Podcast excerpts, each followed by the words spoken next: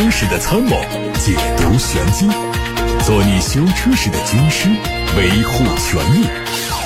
做你开车时的朋友，分享乐趣。调频927，傍晚6点半，董涛说车，只和车友在一起。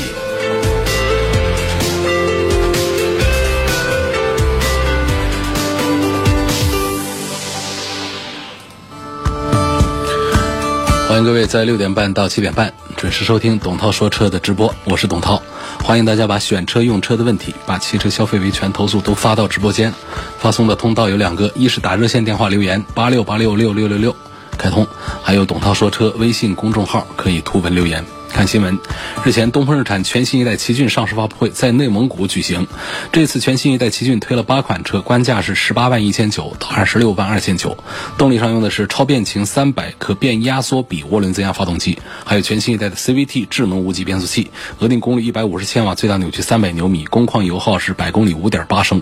智能方面，全新一代奇骏已经实现了 L2 级别的自动驾驶辅助，拥有全速段智能巡航、智能跟车、车道保持、全速车辆识别等功能。内饰方面，车内大面积采用了软性材料，提升了整车质感。3区独立控制自动空调，可以根据不同需求调整区域温度，给驾乘人员带来非常舒适的用车体验。外媒说，大众集团旗下的3大品牌表示，汽车芯片的持续短缺可能会在未来几个月内加剧，凸显出这个行业在解决这个问题上面临的困难。大众品牌首席财务官说道，尽管有迹象表明半导体的供应瓶颈已经开始缓解，但是从供应的角度来看，预计第3季度会面临非常大的挑战。受芯片短缺影响，该公司的汽车产量已经损失了数十万辆。2020年底开始，芯片危机开始对汽车行业造成冲击，导致多家汽车制造商调整自己的生产计划。除大众之外，戴姆勒、宝马、通用和福特等竞争对手也受到了芯片供应不足的冲击。在当今的汽车中，芯片已经成为最关键的零部件。国内媒体说，华晨宝马 X5 车型的车轮装配项目产品已经下线，意味着新车下线量产已经迎来倒计时。明年是全新一代宝马 X5 推出的第5年，不排除国产 X5 会直接进行中期改款上市。从此前多次曝光的谍照看，外观在前格栅、大灯组、前后杠的细节上做了很多调整修改，车身尺寸也会变化。内饰还没有披露，能不能用上全新的双曲联屏中控造型还是未知数。根据此前流出的疑似内饰图片，国产 X5 可能会沿用目前的内饰， HF8.0 可能会无缘。比亚迪汉 EV 新增标准续航版豪华型作为家族的入门车型，补贴后的价格是209800，会在9月份开始交付。作为新增版本，它的外观、内饰和现款在售没有太大的区别，继续搭载磷酸铁锂电池 ，NEDC 工况的续航里程是506公里，较此前最低配的超长续航版豪华型少了99公里。有网友推测，比亚迪推出售价更低的汉 EV 和前几天的特斯拉 Model 3降价有关系。网上传出一组一汽大众新款宝来的路试照片，消息说新车会在几个月之内上市。从曝光的谍照看到，前脸是这次改款中变化最大的地方，它采用了全新设计的前格栅，镀铬装饰条换成了和8代高尔夫一样的灯带，整体视觉效果更显年轻时尚。车尾还是配备鹰嘴式样的尾灯，但是灯腔内的结构也做了重新设计。还有后包围区域同样也有明显变化，采用了更加凸起的造型。目前官方还没有发布相关动力信息，估计继续用 1.2T、1.4T 和 1.5 升的自然吸气，匹配5速手动、7速双离合和6速的手自一体变速器。2022款保时捷 Taycan 已经上市，4款车型的价格是88.8万到180.8万。从价格上来看，2022款泰坦只是基础版和现款保持一致，其余3款在售价方面都涨了1万。作为年度改款，它的外观配置方面和现款都一致。经销商反馈，目前在售的现车还是保持2020款的售价，而通过预定的新车会更新为2022款。上汽大众未来会推一款基于 MEB 平台打造的纯电动3厢轿车，可能可以看作为升级版的朗逸纯电。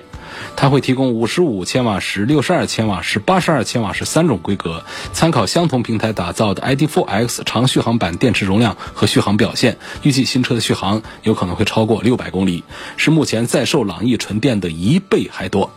根据规划，升级版朗逸纯电预计在2023年6月份左右正式实现量产，2024年4月份投产，年产能规划是10万辆。大众进口汽车宣布新款威朗正式上市，三种动力三款车，售价区间从26万4800到33万8800。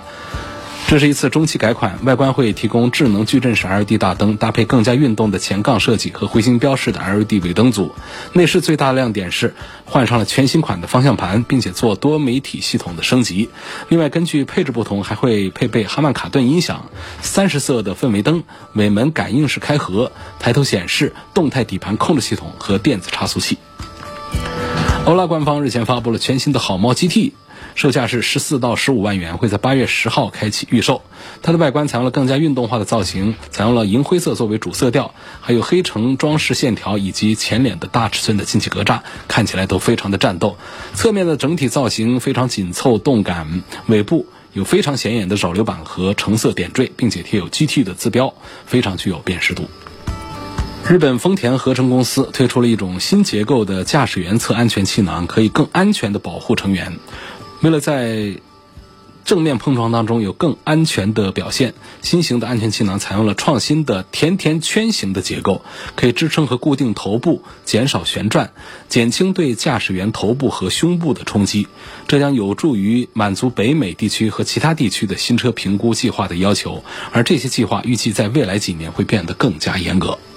好，各位刚才听到的是汽车资讯。我们首先看来自86866666的留言，张先生问：从空间和使用方面对比一下奔驰的 GLC300 还有奔驰的 E300 谁更值得买？还问到2022款的奔驰的 GLC300 是否值得等待。首先说，我有一个老观点，就是在同品牌下的同价格的两款产品，往往轿车会比 SUV 的平台级别更高，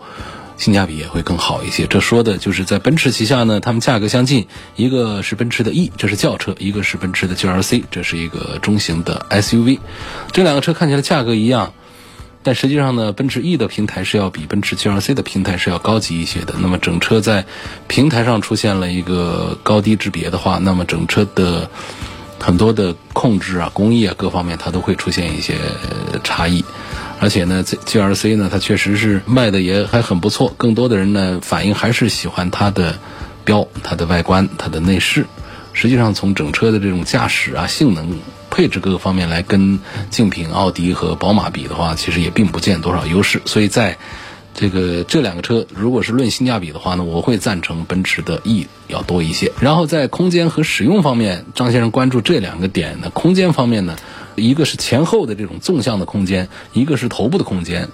前后的纵向像腿部的空间呢，显然是 E 级，奔驰的 E 是一款 C 级轿车， C 级轿车的后排的空间腿部会舒服一些，但是它坐姿低，头部空间小一些。其实长时间的这样乘坐的话呢，后排的舒适性还不如后排的腿部空间并不是很宽敞，但是呢头部空间宽敞，然后呢坐垫要高一些的这样的 SUV 来得更舒服。所以这两个车你要讲这空间谁比谁更舒服的话呢，其实也很难说就一定出现一个谁比谁要更好一些、更舒服一些。从空间和使用方面来讲， GLC 作为一款 SUV， 它是一个正常的中规中矩的一个表现。奔驰的 E 级作为一个 C 级轿车，它也是在竞品当中呢属于是一个正常的一个水平。那么两个车放到一起你去做的话，一个觉得头部空间好，一个觉得腿部空间好，也分不出一个胜负上下来。关于2022款的奔驰的 GLC300 这个车呢，会在明年的某个时段来推出。从目前我们看到的这个图片上来讲，目前拿到的信息也是非常的有限，就是伪装的一些图片。它身上的一些点就在于什么呢？就是它是一个有一种运动版的 GLS 的这种感觉。就目前我们看到的曝光图这些数据来讲的话呢，它的亮点在于整体的内饰，就是它没有采用奔驰贯穿式的大屏，也没有采用原有的屏幕布局和屏幕设计，它采用的是和当下 S 相同的这种内饰的风格。这恐怕是它的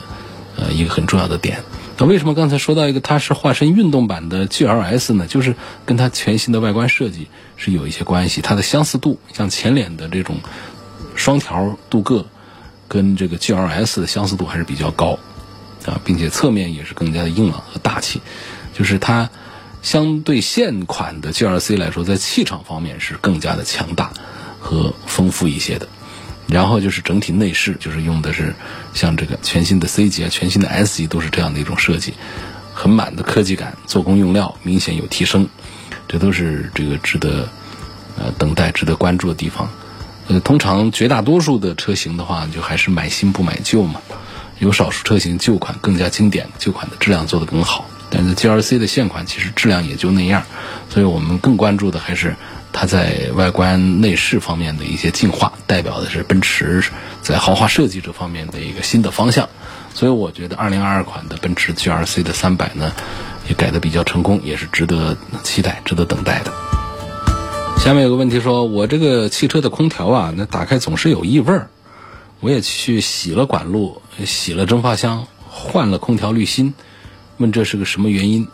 这就很难讲。你这换的几样东西是最容易产生异味的部位，这些地方你都换过了的话，还有哪儿没换到得再排查，这也就说不清楚是哪儿了。就是通常来讲呢，空调滤芯是容易产生异味，它负责过滤空气进车内，然后时间长了呢，肯定会有大量的灰尘啊、杂物啊，会产生异味。第二个呢，就是蒸发箱。蒸发箱呢，它形状就像一个厚厚的铝制的散热片，所以也会积聚一些灰尘。另外一个主要原因就是我们在用空调之后呢，蒸发箱它是一个冷热气置换的部件，所以在蒸发箱上呢，会存一些遇冷的水汽，这些水汽也会产生霉菌，就是霉味儿。那处理办法呢，就是要用自然风来吹干这个蒸发箱，并且每年要定期的清洗空调的蒸发箱，做杀菌处理。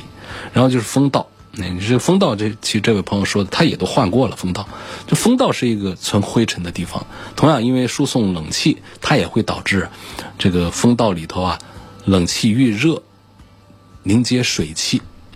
然后就产生霉菌，就发出霉味儿。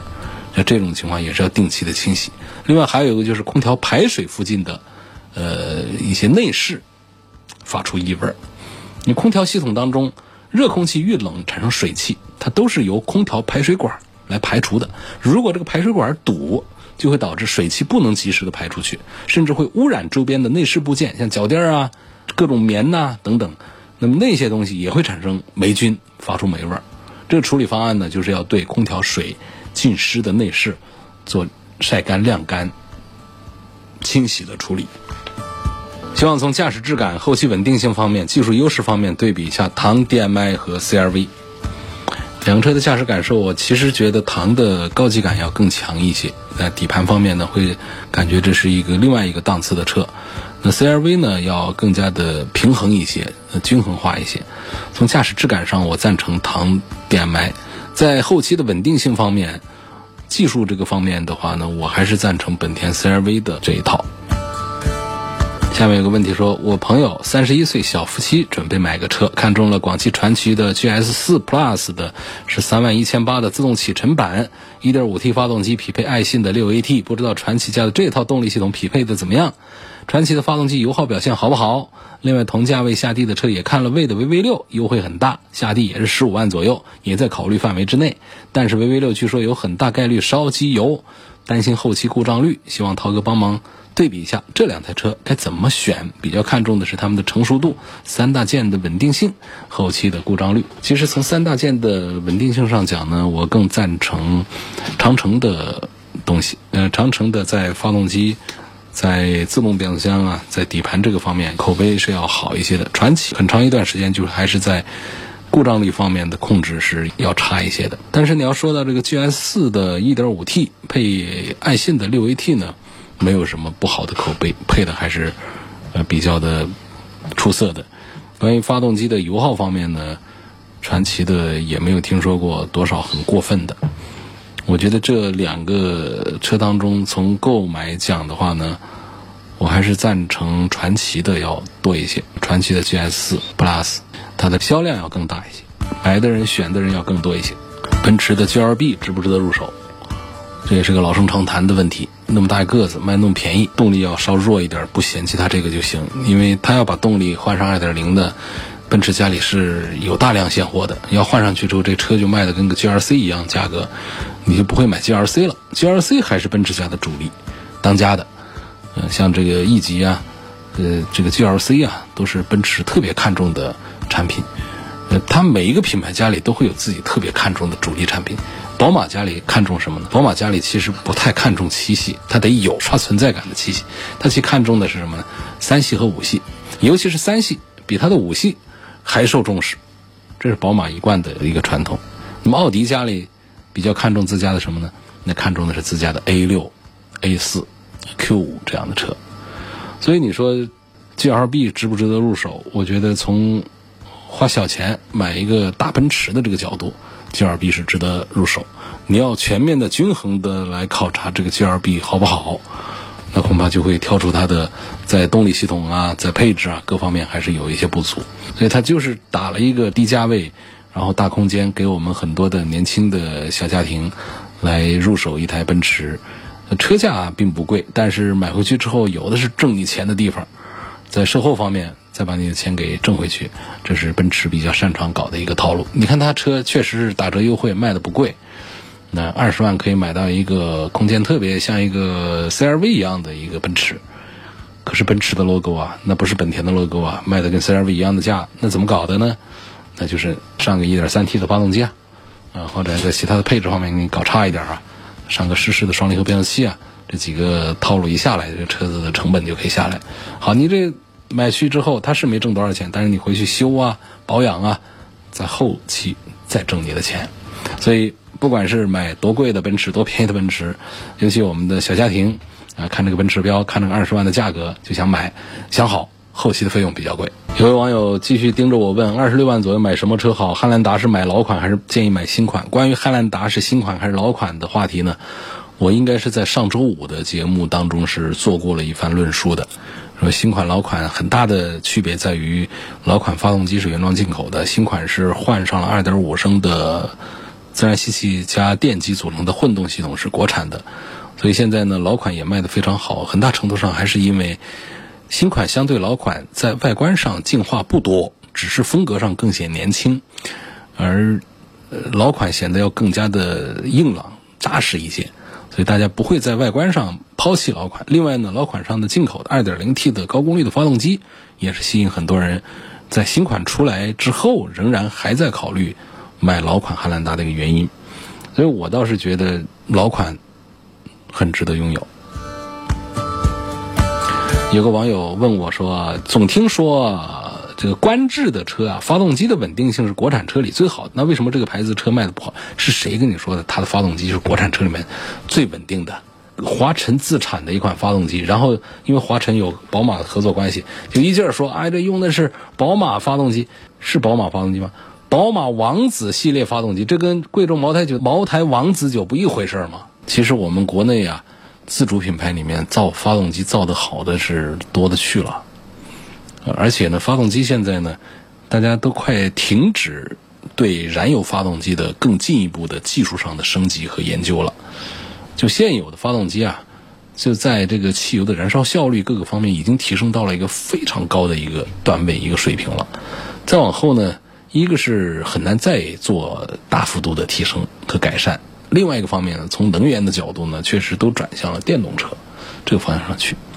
说我们的发动机造得好呢，这个日系的德系的这些呢都是很有优势的。日系的呢，它的这个发动机呢，其实在耐用性方面要更好一些，德系的在性能方面也是表现更强大一些。那我们自主的这个发动机呢，就是按照现有的这个人类的这个汽油发动机的这个制造工艺来讲的话呢，其实是不在一个难事儿，不用像过去一样担心说啊，这个一个奇瑞修车排队，一个吉利开几年下了地就说他们发动机啊车身的各方面的毛病多。现在我们的自主品牌，你像我们的吉利也好，奇瑞也好，比亚迪也好，长城也好，谁家的发动机啊都做的是非常漂亮的，不输给我们很多的合资的汽车的发动机。他们那些发动机其实也都是在咱们中国的很多的这个合资啊，甚至是咱们这个合资的这些工厂里面来生产制造出来的。所以首先我否认这一点，说这个观致车上配的发动机是我们国产车里面最稳定的，这个话我是不赞成的。希望不要在听信别人，不要引导这个错误的方向上去。另外呢，关于观致这个车，说为什么它车子就卖的不好？前面它是奇瑞和以色列那边合作的一个品牌，那一直弄不起来嘛，它的存在感太差了。说这个车呢，看起来呀，各方面都挑不出大的毛病出来，但是呢，就勾不起大家的购买的欲望出来，这就弄不下去。弄不下去呢，沉寂了一段时间呢，在去年传出是被宝能把它给拿下了。说宝能它可不是做汽车的啊，拿下来之后呢，又在行业里面呢，其实是引发了很多的争议。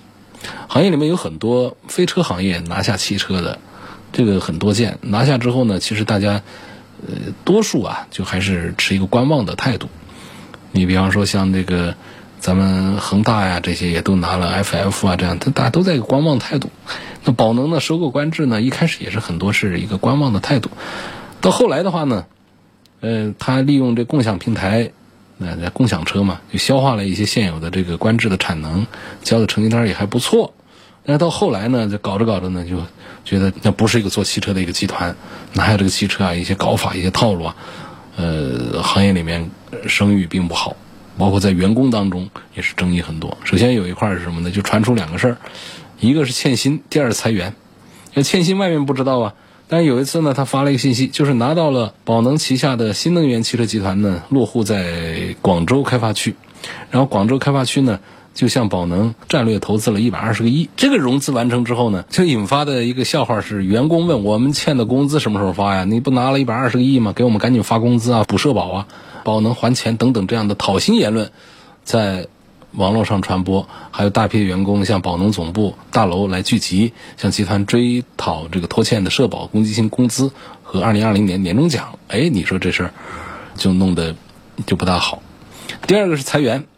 内部员工也透露说，观致是宝能汽车业务板块当中最先开始裁员的，那比例达到了 20%， 有些员工甚至还没有被预留工作交接时间，就突然接到人事部电话要求收东西走啊，然后后面就继续在其他的业务部门也出现裁员情况。所以这个就导致呢，整个的这个在行业里面的声誉影响也不大好。